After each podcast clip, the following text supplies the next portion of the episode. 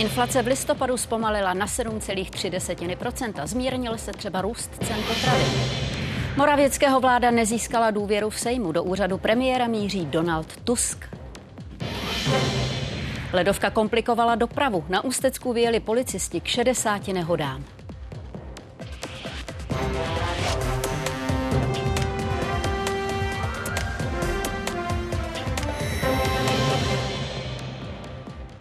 Události 11. prosince s Michalem jsme tu pro vás. Oba s Marcelou přejeme dobrý večer. Zdražování v Česku zvolňuje. V listopadu meziročně kleslo na 7,3% V říjnu mělo 8,5% tempo. Analytici očekávali ještě výraznější brzdu. Z měsíce na měsíc se ceny v podstatě nezměnily. Zpomalení inflace by mohlo být mnohem zásadnější. Výpočet ale ovlivňuje tzv. úsporný tarif na energie. Loni ho do výpočtu statistici zařadili jako zlevnění elektřiny. Státní dotace v jeho rámci uměle snížily ceny energií. Pro nás je to dobrá zpráva, že pokračuje meziroční inflace eh, v poklesu. Eh, ten pokles je možná o trochu pomalejší, než naše, naše prognóza předpokládala o eh, zhruba dvě desetiny procentního bodu, ale to není nic dramatického. Kdyby nebylo tohoto statistického efektu úsporného tarifu, tak bychom podle statistického úřadu byli teďka na čísle 4,7, což mnohem lépe podle nás vysvětluje to, co se v ekonomice v cenové oblasti děje. Tempo zdražování zvolnilo u většiny položek spotřebního koše. Nejvíc inflaci ovlivnilo bydlení. Elektřina šla meziročně nahoru o 143%, teplo a teplá voda bezmála o čtvrtinu. Zároveň ale platí, že tyto komodity už stály i víc. A méně rostly i ceny potravin. Některé položky zaznamenaly i meziroční pokles. O víc než 6% zlevnil zemní plyn a snížily se i ceny pohoných hmot nebo tuhých paliv porovnání se 40 dalšími evropskými státy je inflace v Česku šestá nejvyšší. Denně sem přijde i 300 lidí. Ceny jídel tady v poslední době rostly, hlavně podle toho, jak zdražovaly jednotlivé potraviny. Po covidu vlastně stálo meničko 120, 130 korun a postupně vlastně každý rok nebo každý půl rok se to zdražovalo. Teď se pohybuje kolem 160 až 170 korun, s tím, že vlastně s polívkou stojí 200 korun. Nárůst cen dopadl i na chování zákazníků. Češi šetří a to se odráží i na účtech v restauracích. Malinko míň utrácí, respektive kdo si vybírají za co to utratí. Rozhodně už je, myslím si, že pryč ta doba eh, těch takových těch štamgastů, který přišli na 8 piv, protože prostě už je to drahý. Teď se ceny ustalují, i proto podnik neplánuje, že by v následujících měsících výrazně zdražil. Hromada těch položek eh, spíše stagnuje, některé zlevňují a nedochází k nějakému masivnějšímu zdražování.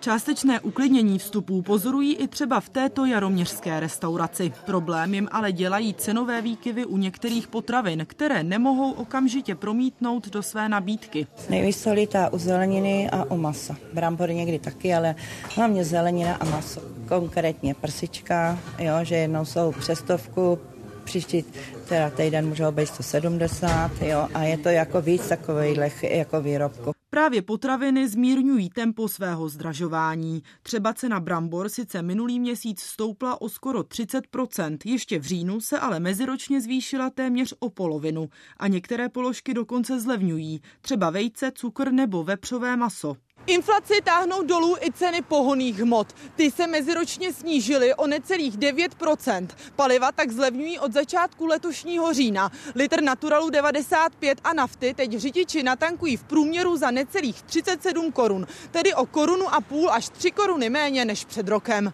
I tak ale jsou ceny některých komodit výrazně vyšší než loni a inflace daleko od dvouprocentního cíle centrální banky, i když tlaky na zdražování podle analytiků slábnou. Spotřeba domácností a potažmu málo obchodní tržby tak eh, brzdí další růst cen.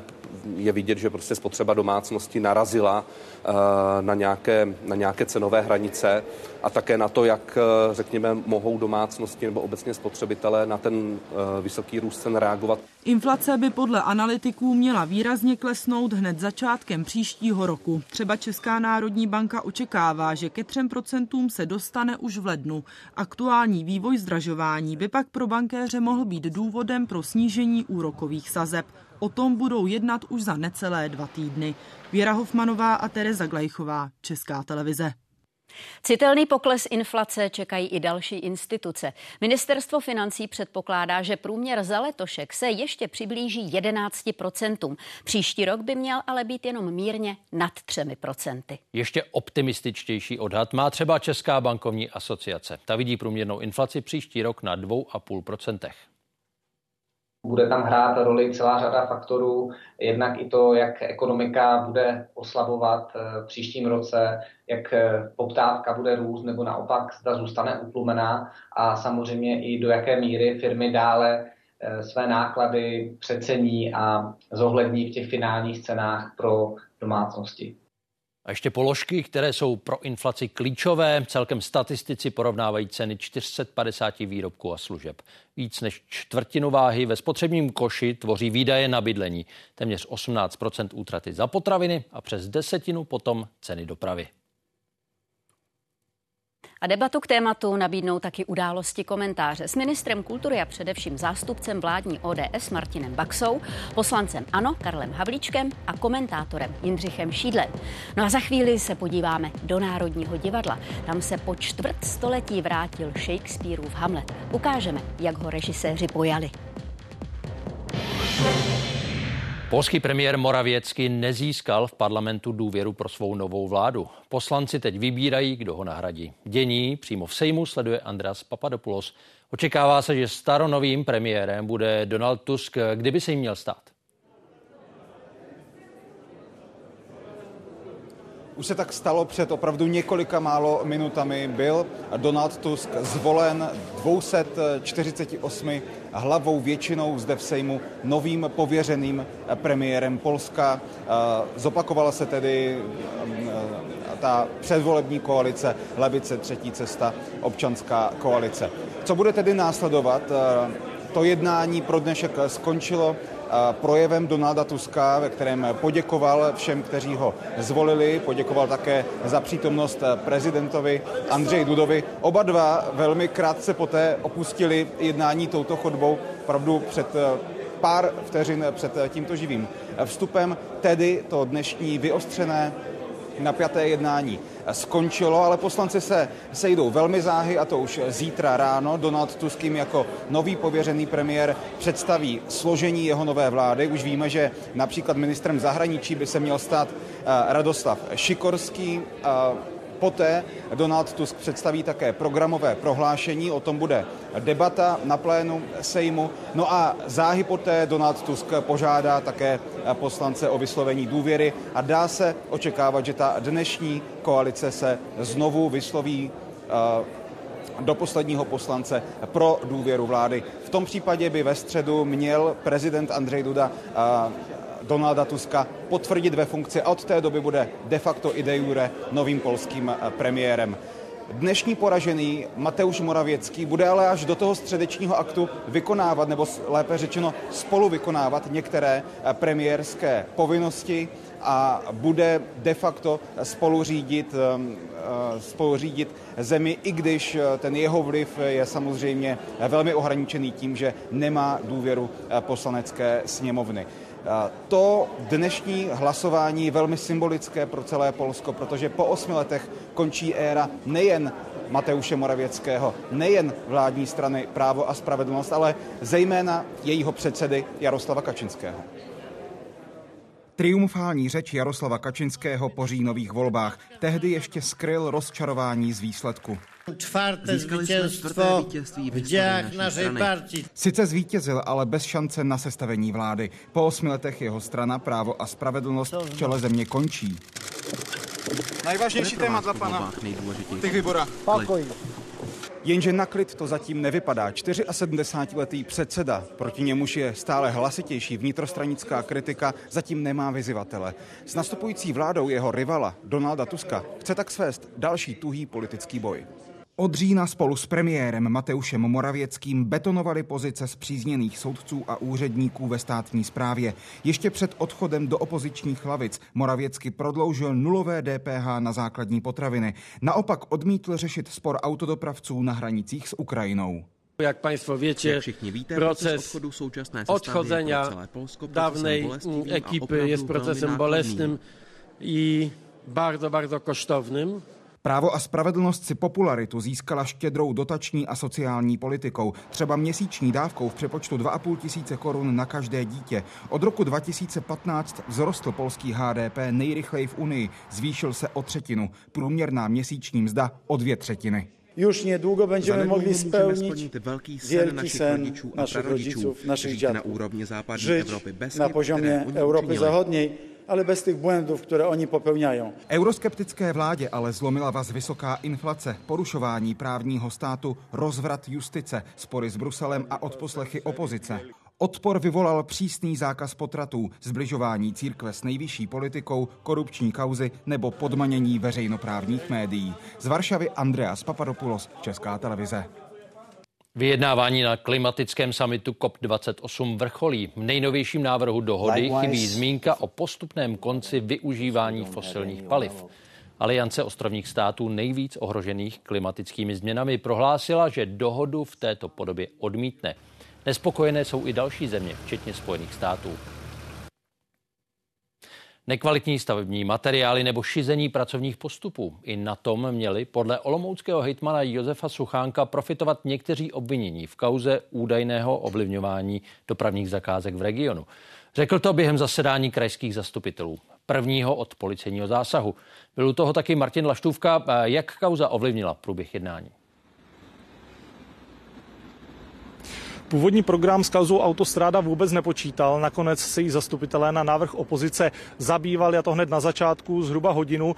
Josef Suchánek, hejtman Olomouckého kraje, upřesnil, že v celé té kauze nejde ani tak o nadhodnocování eh, některých eh, zakázek na opravy silnic v Olomouckém kraji, ale o to, jaký byl použitý eh, materiál. A ten měl být nekvalitní ve srovnání s tím, co bylo v projektu podle hejtmana Olomouckého kraje eh, v souvislosti s tím hrozí kraji to, že bude muset vracet některé dotace na opravy těch eh, silnic, které se v té kauze dotýkají. To znamená, že jde jak o peníze z Evropské unie, anebo o národní zdroje. Zastupitelé dnes také rozhodli o tom, kdo nahradí eh, obviněného Michala Záchu v celé té kauze. Je vlastně Michal Zácha už rezignoval na svoji funkci a dnes ho tedy nahradil v pozici náměstka hitmana Eh, Roman Macek, eh, dosávadní šumperský radní, který bude nově mít na starosti majetek, eh, pak také volný čas, anebo sport. Doprava ta nově přešla pod hejtmana Josefa Suchánka. Že by rada Olomouckého kraje měla prostě přijmout nějaký soubor opatření nebo nějaké další body, aby to těm potenciálním zločincům alespoň stížilo. Nemůžeme přece skončit tím, že, že si řekneme, tak dobře, tak eh, všichni budeme dávat pozor a teď počkáme, až se to vyšetří. Už zítra probere Senátní sociální výbor změnu zákonníku práce. Ta řeší přes časy lékařů v reakci na protesty, které vyvolalo dřív přijaté ustanovení o další dobrovolné přesčasové práci. Ve středu pak výbor ústavně právní bude projednávat dva návrhy na jmenování ústavních soudců. A ještě tento týden by o tom, stejně jako o zákonníku práce, mělo rozhodovat celé plénum. Tak já předpokládám, že Již 14. prosince budeme pod hodě s panem prezidentem projednávat eh, jeho návrhy na souhlas se jmenováním ústavních soudců. Počkejme na vyjádření našich výborů ústavně právního a lidskoprávního. Já bych dopředu toto nechtěl nějak předpokládat, předvídat. V úterý a ve středu má zasedat i dolní parlamentní komora. Poslanecká sněmovna má v plánu řešit třeba novelu o státním zastupitelství nebo zákon o zbraních a střelivu. Ve středu odpoledne pak bude jednat vláda. Rozhodovat má mimo jiné o navýšení minimální mzdy. Ministr práce předloží návrh růstu o 1600 korun. Navyšování je vždycky komplikovaný proces. My jsme vždycky vycházeli z toho, že eh, jeden názor eh, měli zaměstnavatele, jiný zaměstnanci a snažili jsme se dobrat kompromisu. Eh, popravdě řečeno, je to někde těsně pod inflací, takže asi v dané chvíli prostě je to někde na hraně té průchodnosti. Pokuty Evropského tribunálu za těžbu v dole Turov jsou podle Polského ústavního soudu v rozporu s tamní ústavou. Unijní justice dala předloni za pravdu Česku, které souseda žalovalo kvůli dopadům dolování na životní prostředí. Nakonec se obě země dohodly na peněžním vyrovnání. Ukrajinský prezident Volodymyr Zelenský přiletěl do Spojených států, aby vyjednal odblokování další pomoci. Do USA zamířil z Argentíny, kde se účastnil inaugurace nové hlavy státu. A měl tam i možnost krátce promluvit s hlavním evropským kritikem podpory poskytované jeho zemi, Viktorem Orbánem. Viktor Orbán zahnaný do kouta. Zasedací pořádek na prezidentské inauguraci ho nasměroval na konec první řady, těsně ke zdi. O pět židli pak měl sedět ukrajinský prezident. Mluvil s premiér-ministrem Угорщини Орбаном максимально відверто. Slovní výměnu zaznamenalo hned několik kamer, přesto je její obsah neznámý. Argentinská televize živé záběry překryla vlastním komentářem. Téma rozhovoru se ale odhadnout dá. Lídři Evropské unie mají tento týden v Bruselu rozhodnout o zahájení přístupových rozhovorů s Kijevem a Viktor Orbán je proti. Ukrajina uniós tagsága, a tárgyalásokról szóló, a csatlakozásról szóló tárgyalások megkezdése ma nem esik egybe Magyarország nemzeti érdekeivel. Další státy, včetně České republiky, mají opačný názor. Když vidíme, že oni dneska za to bojují a také bojují za naši bezpečnost, tak jim v tom máme maximálně pomáhat. Z Argentiny Zelenský zamířil pro podporu do Spojených států. Prezident Ukrajiny bude chtít na poslední chvíli přesvědčit kongres, aby schválil životně důležitou pomoc, o kterou už od října usiluje prezident Biden. Jenže republikáni neposvětí 60 miliard dolarů na obranu Kyjeva, dokud od Bílého domu neuvidí ústupky v americké imigrační politice. Ukrajinci vkládají do americké návštěvy prezidenta Zelenského velké naděje. Doufají, že dokáže přesvědčit tamní politiky, aby pomoc uvolnili. I tady poblíž frontových liních lidé říkají, že bez amerických zbraní se dlouho jejich země bránit nedokáže. Po delší době v pondělí Rusko opět zaútočilo balistickými raketami dlouhého doletu přímo na Kiev. Obránci tvrdí, že všech osm se střelili. Trosky dopadly do rezidenční čtvrti na okraje města a zranili čtyři lidi. Spravodajové a David Miřevský, Česká televize. Těžká porážka pro francouzského prezidenta. Tamní opozice znemožnila v parlamentu projednání klíčového imigračního zákona. Ten přitom vláda Emmanuela Macrona připravovala déle než rok. Kromě jiného měl umožnit urychlení deportací přistěhovalců, kteří spáchali kriminální čin. Text zákona navržený vládou zpřísnili senátoři. Naopak poslanci Národního schromáždění do něj vrátili klauzuly o nároku migrantů na zdravotní péči. Potíže snímají na obou stranách politického spektra. Podle levice je návrh příliš represivní. Pravice ho nepovažuje za dlouhodobé řešení problémů s rostoucím počtem nelegálních přistěhovalců. Otevírá se jihovýchodní obchvat Havlíčkova Brodu, jedna z největších dopravních staveb, které na Vysočině dokončily v posledních pěti letech. Práce začaly v roce 2019. První auta obchvatem projedou zítra oproti původním plánům s ročním spožděním. Hlavní průtah z Kolína na Jihlavu v Havlíčkově Brodě. Takhle vypadal ještě dnes dopoledne. Denně tu projedou desetitisíce aut ucpané, neprůjezdné město je fatální problém eh, životního prostředí ve městě. Obyvatelům domů přímo u silnice vadí i hluk. Teď by se jim mělo ulevit. Otevírá se jeho východní obchvat města. Těšíme no. se, že to bude lepší s těma na Ten ček, na ten čekáme celou dobu, co jsme tady. Jsem zvědavý, jestli to teda jako tady se jaksi sklidní když to budou všichni dodržovat, ale ono zase je to pro ty řidiče zase je to těžké. Třeba to celý objíždět třeba sem nebude chtít.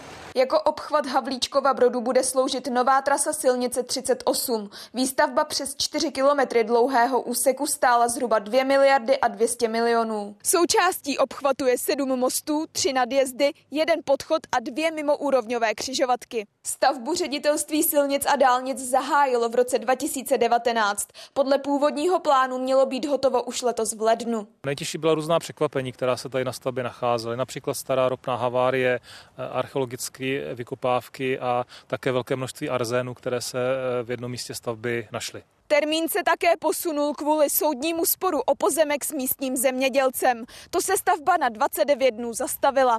Markéta Malečková, Česká televize. Jeden z největších dodavatelů tepla v zemi, Pražská teplárenská, zvyšuje o 6% ceny pro domácnosti. Platit začnou od nového roku. 90% tepla vyrábí společnost z uhlí v Mělnické elektrárně a pak ho horkovodem přivádí do hlavního města. Růst cen firma zdůvodňuje dražšími palivy, emisními povolenkami i zvýšením DPH. Po 25 letech se do Národního divadla vrací Shakespeareův Hamlet. Jednu z nejslavnějších her o odvaze postavit se zlu tentokrát připravili umělečtí šéfové činohry, režijní duo Scooter. Do hlavní role prince Dánského obsadili Pavla Neškudlu. Něco vyschnilého ve státě dánském. A není divu. Na hranicích je cizí armáda, král je zavražděn a zemí zmítají nepokoje. Hamlet se rozhodne pomstit proradnou smrt svého otce, a to za každou cenu.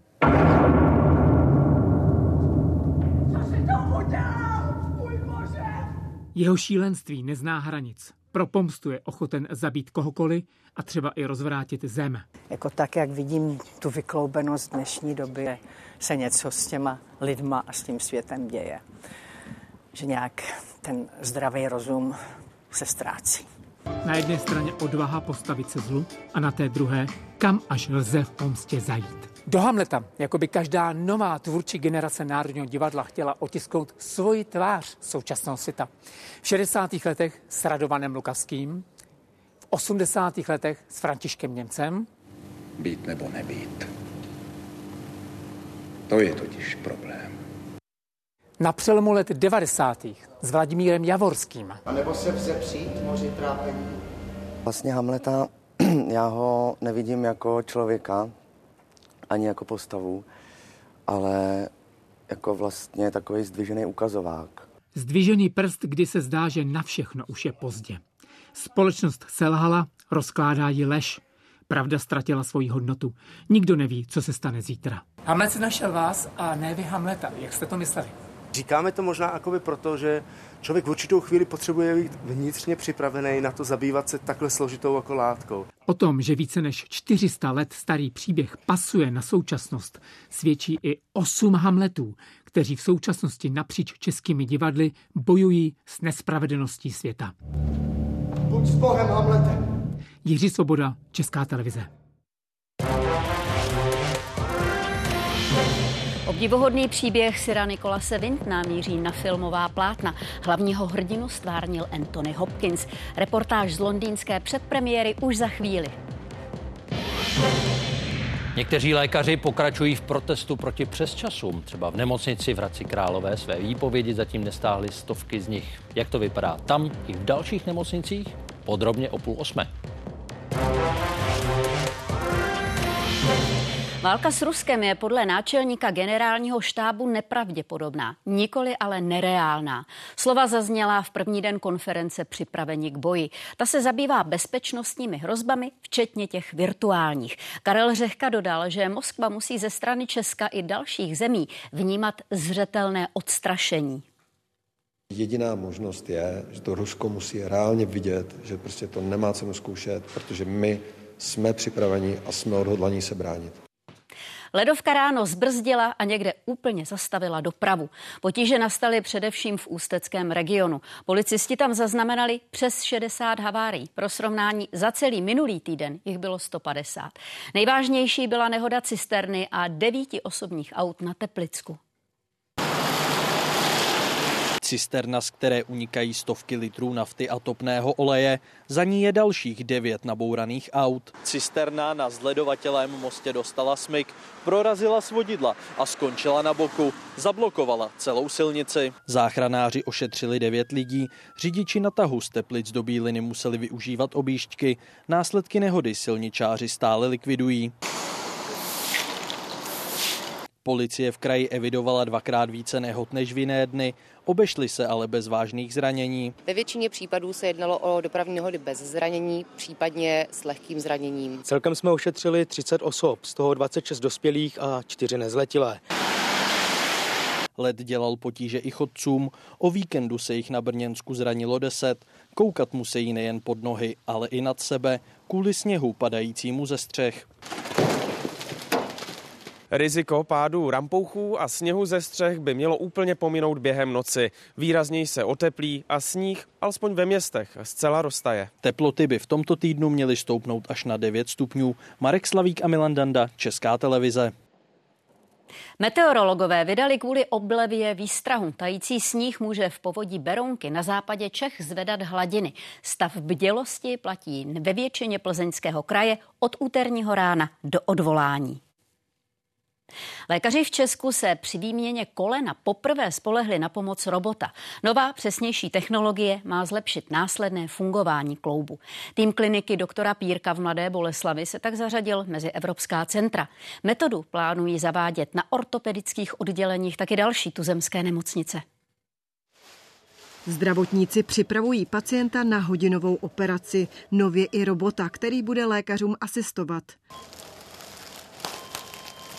Záhy robot vypočítává přesné uložení kloubní náhrady u každého pacienta na míru. Po schválení operatérem robot přikládá rameno a kontroluje přesnost. Má daleko přesnější orientaci v prostoru. A pak, když mu dodáme všechny anatomické body toho původního kolene, tak jsme schopni do toho robota zároveň přenést i laxicitu měkkých tkání a díky tomu jsme schopni ty řezy naplánovat s přesností na půl milimetru. Zhruba čtvrtina pacientů po operaci nebývá s funkcí kolena spokojena, často kvůli horší pohyblivosti, což by se mělo změnit. Zároveň metoda prodlužuje životnost implantátu a zkracuje délku hospitalizace. Nabídne to tomu operatérovi eh, vlastně několik řešení, v jakých osách, v jakých řezech řezat, tak aby i ten eh, operatér pořád má tu svobodu, eh, jak ten kloub tam usadit. Nemocnice se na tuto operační metodu chystala rok. Tým se školil v Německu nebo na Slovensku. Zatímco tento pacient se teprve probouzí z narkózy, Miloš Moravec začíná rehabilitovat. 30 let pracoval v dolech, kde si dle svých slov kolena zničil. Jeho případ byl náročnější, proto mu lékaři robotickou metodu navrhli. Neváhal a byl prvním pacientem. 24 hodin po operaci jsem udělal první kroky tady po pokoji a dneska už jsme trénovali na chodbě s rehabilitační sestrou. Zavedení nové metody podporuje ortopedická společnost. Zítra stejný chirurgický přístroj uvede do provozu Pražská nemocnice Vršovice. V příštím roce se chtějí zapojit i některé fakultní nemocnice a zároveň chtějí o úhradách jednat s ministerstvem zdravotnictví. V Mladé Boleslavi zatím operace platí z velké části nemocnice a z menší části pacient. Lea Strovcová, Česká televize. Český olympijský výbor ztrácí jednoho z partnerů. Konec spolupráce ohlásila společnost CPI miliardáře Radovana Vítka. Vadí účast ruských a běloruských sportovců na chystaných letních hrách v Paříži. Tu umožnil mezinárodní výbor. Tuzemský s ní nesouhlasí. V Londýně měl předpremiéru film Jeden život. Na velké plátno a s hollywoodskými herci uvádí příběh Syra Nikolase Vintna. Jak víme, zachránce 669 dětí z okupovaného Československa. Začalo to všechno tady, v televizním studiu, když moderátorka položila nenápadnou otázku. Is there anyone in our audience tonight who owes their life to Nicholas Winton?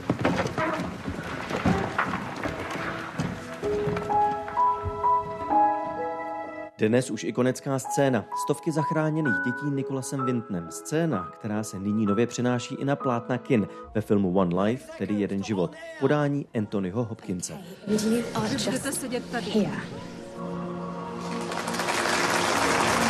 It's extraordinary. Uh, Sir Anthony Hopkins looks so much like my father. At times I would swear that I'm looking at him. Říct ale, že ve studiu v roce 88 to všechno začalo, by vlastně nebylo fér. To hlavní se odehrálo v roce 1939, kdy Vinton dokázal zachránit 669 dětí z okupovaného Československa. This is a story about a man who witnessed need and he saw it and he did something about it. Why are you doing this, Mr. Vinton? Because I may be able to do something about it. I must. Film, který se v předpremiéře představil v Londýně na festivalu Českého centra Made in Prague, ukazuje, že historii je potřeba připomínat. Z té historie se, myslím, všichni měli bychom se ponaučit. This is a moment where we really need a, a film that has a message of hope. If we can just save one person, I'm sure that one person would be so grateful. And if that one person was you, Lucas, you would be so thrilled. Nyní tedy velkolepý film, který rámuje jeden velkolepý život člověka, který na sebe nechtěl nikdy upozorňovat, až do chvíle, než moderátorka položila tu nenápadnou otázku. Can I ask, is there anyone in the audience tonight who owes their life to Nicholas Winton? Z Londýna Lukáš Dolanský, Česká televize. Doktoři začali stahovat výpovědi, kterými se ohradili proti systému přes času. Situace v jednotlivých zařízeních se ale podle zjištění ČT do konce prosince většinou nezmění. Stovky pacientů s odloženými termíny se k zákrokům dostanou nejdřív v lednu. Jedno z nejkomplikovanějších jednání probíhá v Hradecké fakultní nemocnici. Na 400 lékařů tam v protestu pokračuje i přes dohodu na celostátní úrovni. V nemocnici přišli doktoři s novými požadavky. Chtějí teď za přes časy víc peněz. Gesto ředitele Hradecké nemocnice hodnotí průběh pondělního jednání s odboráři. Lékaři v protestu na něj přišli s dalším požadavkem nad rámec podepsané celostátní dohody. Lékaři v Hradci chtějí tuto přesčasovou práci bonifikovat nějakými procenty navíc. Nechci říct to číslo, protože lékaři si vzali jeden den na rozmyšlenou. Pravděpodobně bych mohl ohrozit dohodu, protože nevím, jaká nálada panuje mezi lékaři. Zdílnější nejsou ani odboráři. Pan ředitel vám řekne. V tuhle tu chvíli já teďka vám tohle uh, konkrétně neřeknu. Ten návrh té dohody budeme předkládat našim lékařům a nebudeme jim ho komunikovat přes média. Já doporučím lékařům, aby uh, tu dohodu v této uh, úrovni přijali. O kompromisu veřejnosti zatím utajeném dnes večer hlasuje na internetu všech 400 lékařů, kteří v Hradci Králové dali výpověď z přes časů. Výsledek hlasování oznámí protestující lékaři vedení nemocnice zítra ráno. Rozpis je daný. V listopadu rozdali přednostové klinik podřízeným rozpisy služeb na prosinec, bez přesčasů. Nemocnici tím lékařských kapacit ubylo, omezila proto operativu a další péči, která snese odkladu. Pokud by nebyla dohoda, respektive pokud by nestahli výpovědi přes času, tak bychom dál pokračovali v rozpisech bez přesčasové práce. Pokud dojdeme ke schodě a kompromisu, tak bychom od ledna mohli fungovat v normálním provozu. Současný stav, tedy úbytek přes časů 400 lékařů, pro nemocnici znamená, že každý den jí chybí v provozu 130 doktorů. Vlastimil Weiner, Česká televize Hradec Králové. Výpověď z dobrovolných přesčasů podalo podle České lékařské komory víc než 6 tisíc doktorů. Třeba v Pražské všeobecné fakultní nemocnici protest z víc než 300 zdravotníků oficiálně ukončili jenom jednotlivci. Podobné to je v největším zařízení v Ostravě. Zatím žádný lékař výpověď nevzal zpět ve fakultní nemocnici v Brně. Českých Budějovicích už to udělala čtvrtina zdravotníků, kteří se do akce zapojili. Ke stažení výpovědí vyzvali zástupci profesní komory minulý pátek. Podepsaná dohoda stanoví růst základních příjmů zdravotníků.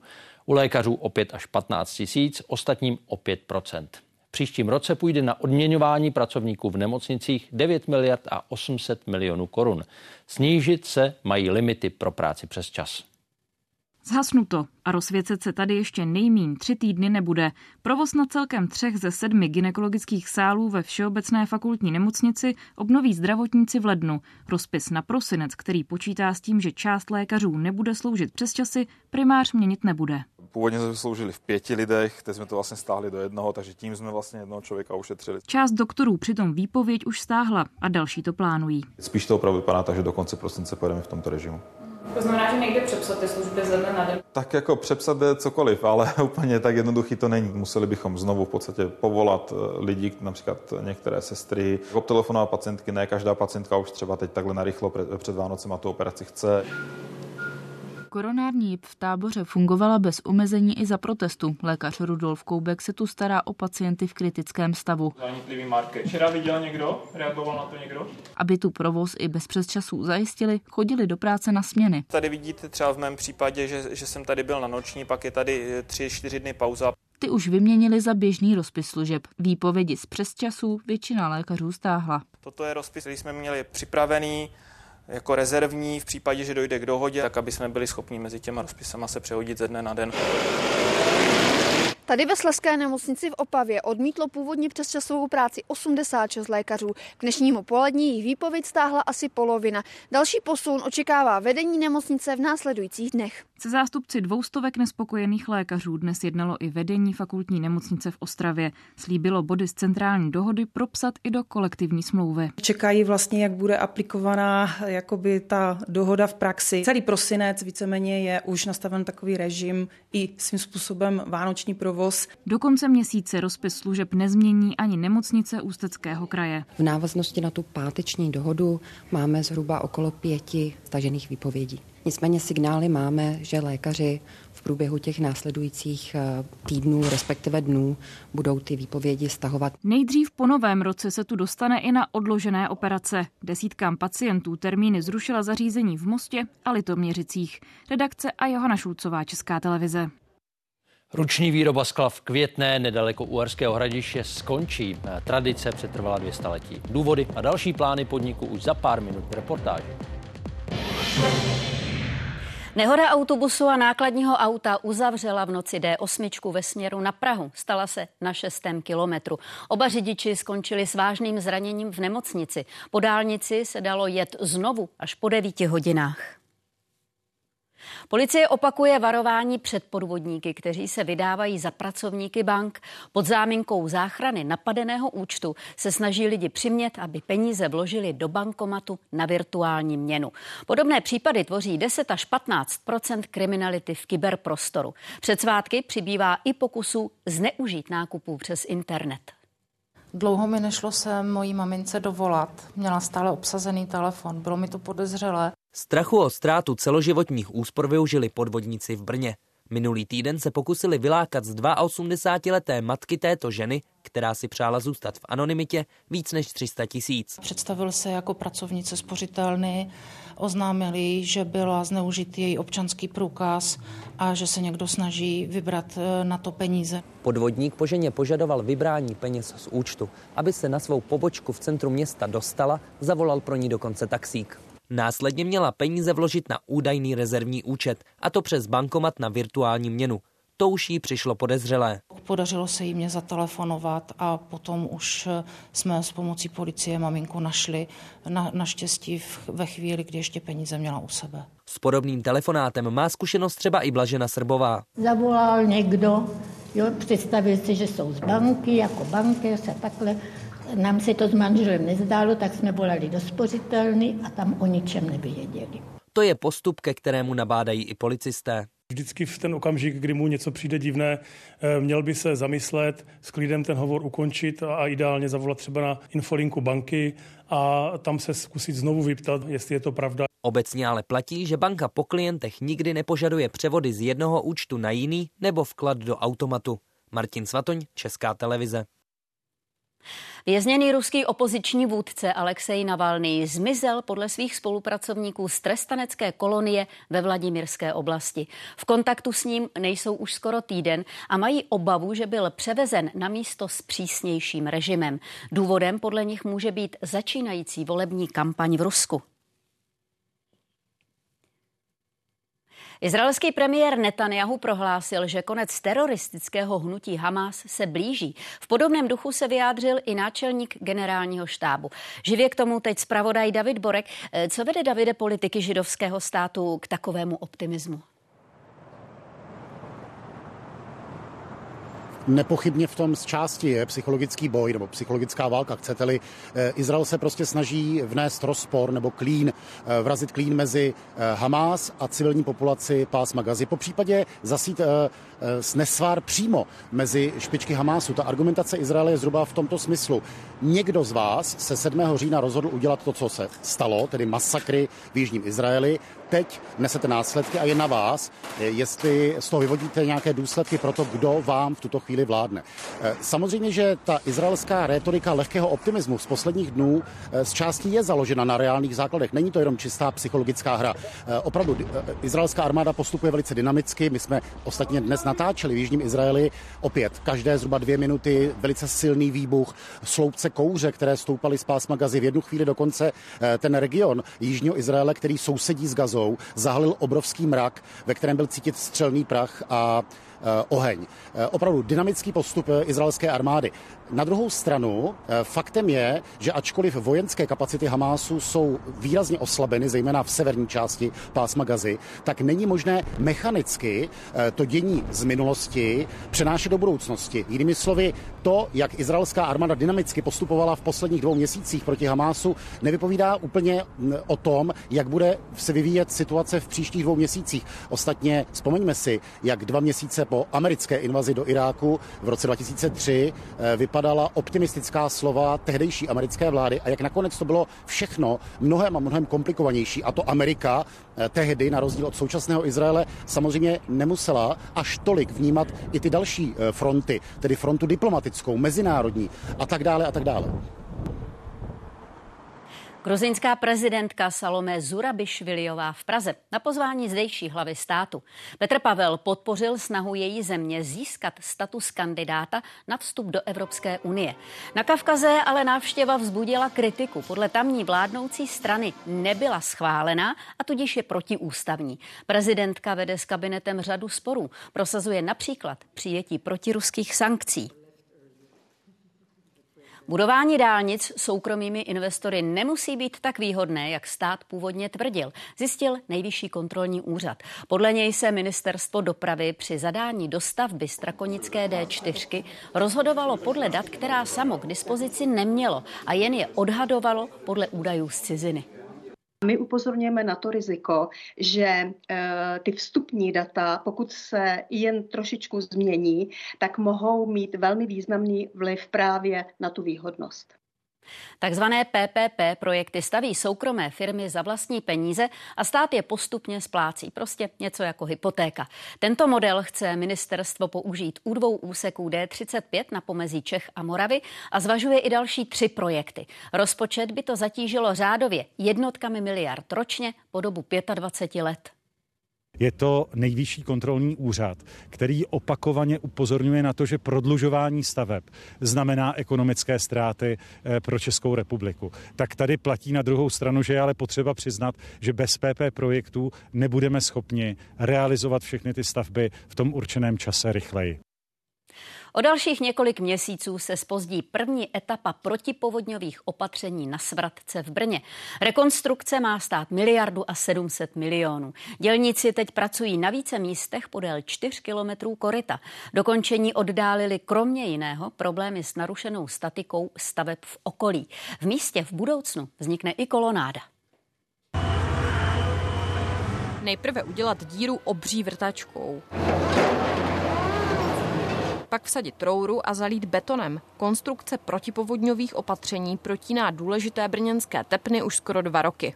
Jeden z nejvýraznějších obrazových okamžiků stavby. Tři velké vrtné pilotovací soupravy se daly do pohybu. Mají za úkol založit souvislou opěrnou stěnu až do hloubky 13 metrů. Jenže práce nejsou monstrózní pouze svou velikostí, ale taky délkou. A ještě se posunou. Původně měla být současná první etapa hotová už letos na podzim, pak v lednu, pak v létě a zdržení bude zřejmě o několik dalších měsíců.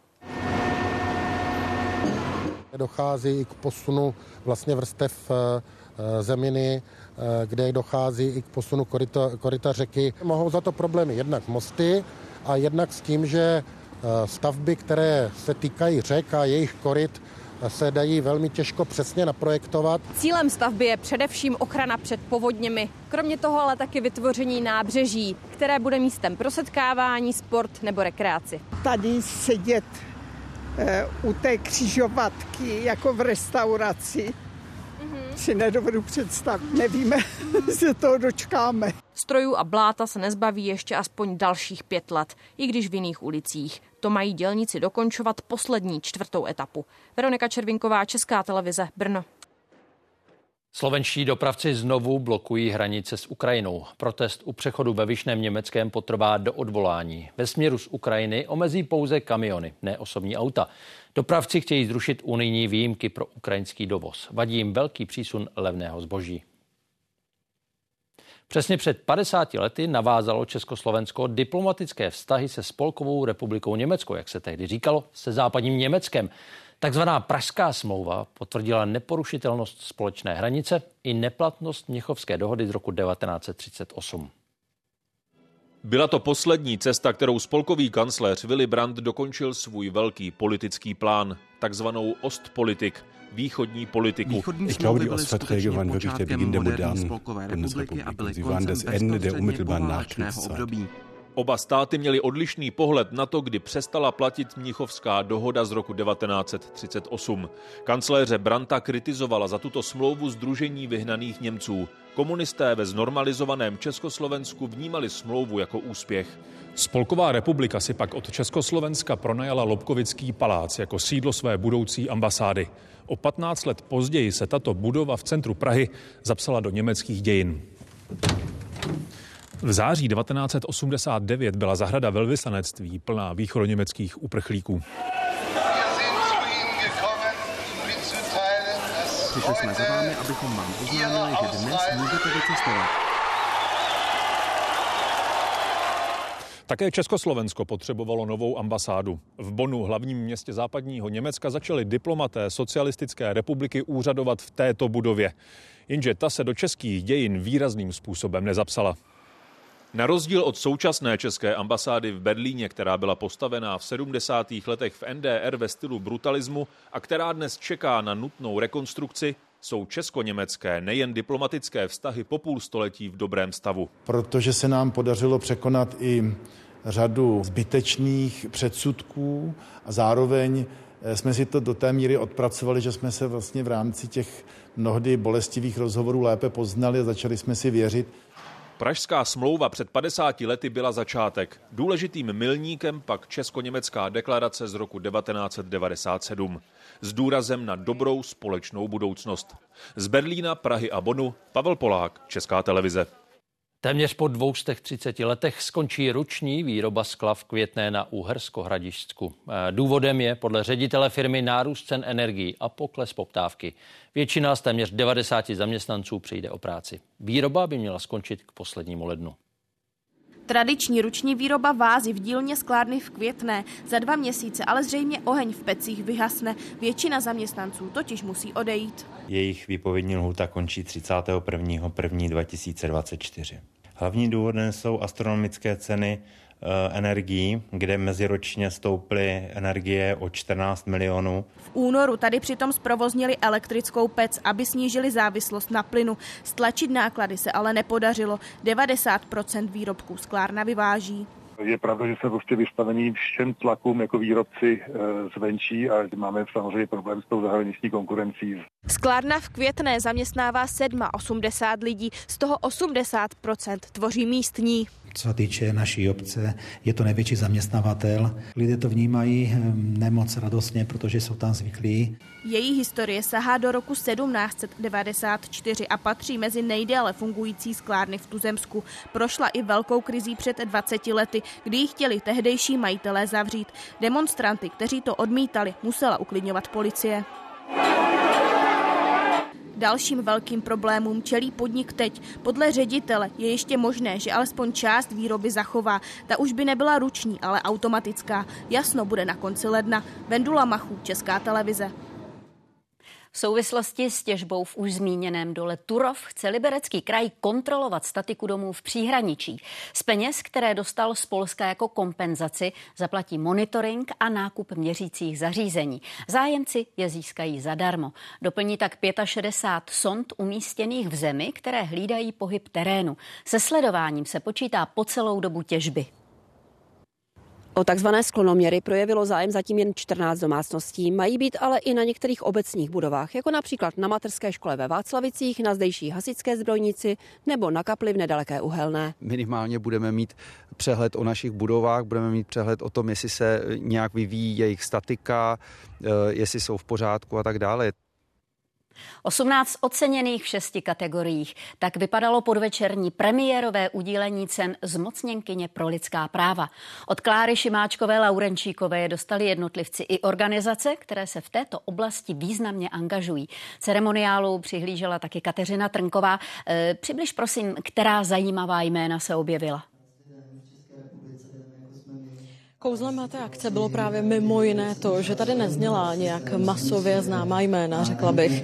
Lidé zaslali porotě víc než stovku nominací a ta z nich vybrala například Jitku Polákovou, která vede organizaci Profem, která poskytuje podporu a péči lidem, kteří se stali obětí domácího nebo sexuálního násilí a také pod její taktovkou právě finišuje vznik prvního českého komplexního centra, které bude věnovat už od příštího roku péči právě lidem s tímto zážitkem. Dalším z oceněných eh, se pak stala třeba Karolína Nodesová, která pořádá festival Pride Most, jak už jeho název naznačuje, tak cílem je, aby také v Ústeckém kraji měli LGBT plus lidé nějaké aktivity na svoji vlastní podporu. A další poměrně málo jindy diskutované sportovní téma dnes dostalo pozornost díky této akci a konkrétně díky Monice Vlčkové Míčkové. A ta byla oceněna za svoji snahu a úsilí měnit tréninkové metody u dětí a mladých lidí tak aby mimo jiné nebyla popírána jejich práva a důstojnost. A ještě z mužských oceněných, kterých dnes bylo šest, zmíním třeba evangelického faráře Mikuláše Vymětala. Dveřmi kanceláře evangelického faráře Mikuláše Vymětala prošli lidé možná všech vyznání a menšin. Říká, že otevřené jsou každému. Tady mám teda, uh, jsem se pokusil vyjádřit, že všechna náboženství jsou si rovná. Dělá svatby pro mezinárodní páry, zprostředkovává setkání různých menšinových a náboženských skupin. Se skupinou studentů teologie jdu na muslimskou bohoslužbu a na židovskou bohoslužbu a na romskou bohoslužbu a na bohoslužbu logosu, což jsou homosexuální křesťané aby se prostě i studenti teologie potkali eh, s těma představitelma menšin. Snaží se o mezináboženský dialog. Říká, že jsou ve společnosti skupiny, které plní roli obětního beránka, na nějž se svádí všechny problémy. O některých lidech se někdy říká, že ve slušné společnosti se o tom nemluví a přesně tam jako za těma lidma jako jdu a s těma lidma jako se bavím. A snažím se to těm ostatním zprostředkovat. O dialog se snaží Jitka Rudolfová. Narodila se s dětskou mozkovou obrnou a má vadu řeči. S praktickými věcmi jí pomáhají asistenti nemohla bych pracovat, nemohla bych trávit svůj čas podle toho, jak chci. Přesto se věnuje obhajobě práv lidí s postižením a bojuje za jejich zastoupení ve společnosti. V Česku jsou hodně často lidi s postižením vnímaní jako takové velké děti, které se nedokážou sami rozhodovat a to právě se změnit. Oba říkají, že dnešní ocenění je hlavně motivací pro další práci. Pavla Kubálková, Česká televize. Před 30 lety se uskutečnila jedna z vůbec nejnáročnějších oprav v kosmickém prostoru. Posádka měla provést servis Hubbleova teleskopu. Tou dobou byl na oběžné dráze něco přes tři roky. Už chvíli po uvedení do provozu se ale ukázalo, že má z výroby křivé zrcadlo two, one, and we have liftoff. Start raketoplánu Endeavour s cílem opravit zařízení, které mělo změnit astronomii. Vedoucím specialistou na opravu teleskopu byl astronaut Story Musgrave. Sám se přímo podílel na vývoji skafandrů, nástrojů a postupů pro výstupy do volného prostoru. Getting ready, I choreographed the thing right down to where every finger, every toe, where 300 tools are, how the tools are going to move around every work site, what is the right body position to get in, how you restrain yourself, how you get the job done. Čtyři astronauti během pěti výstupů pod vedením Musgravea s teleskopem pracovali skoro 30 hodin. Klíčová byla instalace brýlí, které pomohly zmírnit chybu hlavního zrcadla. It was an egregious error of negligence that uh, the primary mirror uh, was not the right curvature. There were a lot of things that had failed on the telescope at a more rapid rate than they should have. Astronomové na Zemi pak už jen museli napjatě čekat na výsledek. I'm happy to announce today that after its launch now in 1990, some of its earlier disappointments, the trouble with Hubble is over. Hned první obrázky z teleskopu po opravě ukázaly skutečný potenciál Hubble. A jen díky této opravě mohl svět do té doby nejhezčí snímky vesmíru spatřit. Třeba pilíře stvoření v mlhovině Orla. Po této misi se k Hubble vydali ještě čtyři další, poslední v roce 2009. I díky nim dodnes funguje a poskytuje astronomům jedinečná data. Martin Lulák, Česká televize. Ještě připomínám, večerní události komentáře proberou propad popularity vlády a taky zdražování. V debatě s ministrem kultury a místopředsedou ODS Martinem Baxou, místopředsedou Ano Karlem Havlíčkem a komentátorem Jindřichem Šídlem. No a zítra bude šéf resortu zemědělství jednat s předsedou antimonopolního úřadu o zvyšování cen potravin. Přineseme k tomu podrobnosti. Teď už následuje sport a další český golman v NHL. Bližší informace má Petr Vichnar. Dobrý večer. V probíhajícím ročníku se představil už šestý reprezentant České brankářské školy. Jde o Jiřího Pateru, který se ve své sezónní premiéře v dresu Vegas předvedl v utkání se San Jose a udělal 35 úspěšných zákroků. Výrazně tak přispěl k vítězství svého týmu 5-4 po samostatných nájezdech. Detaily, reportáž a další sport za chvíli. A k tomu přání klidného večera a zítra nashledanou.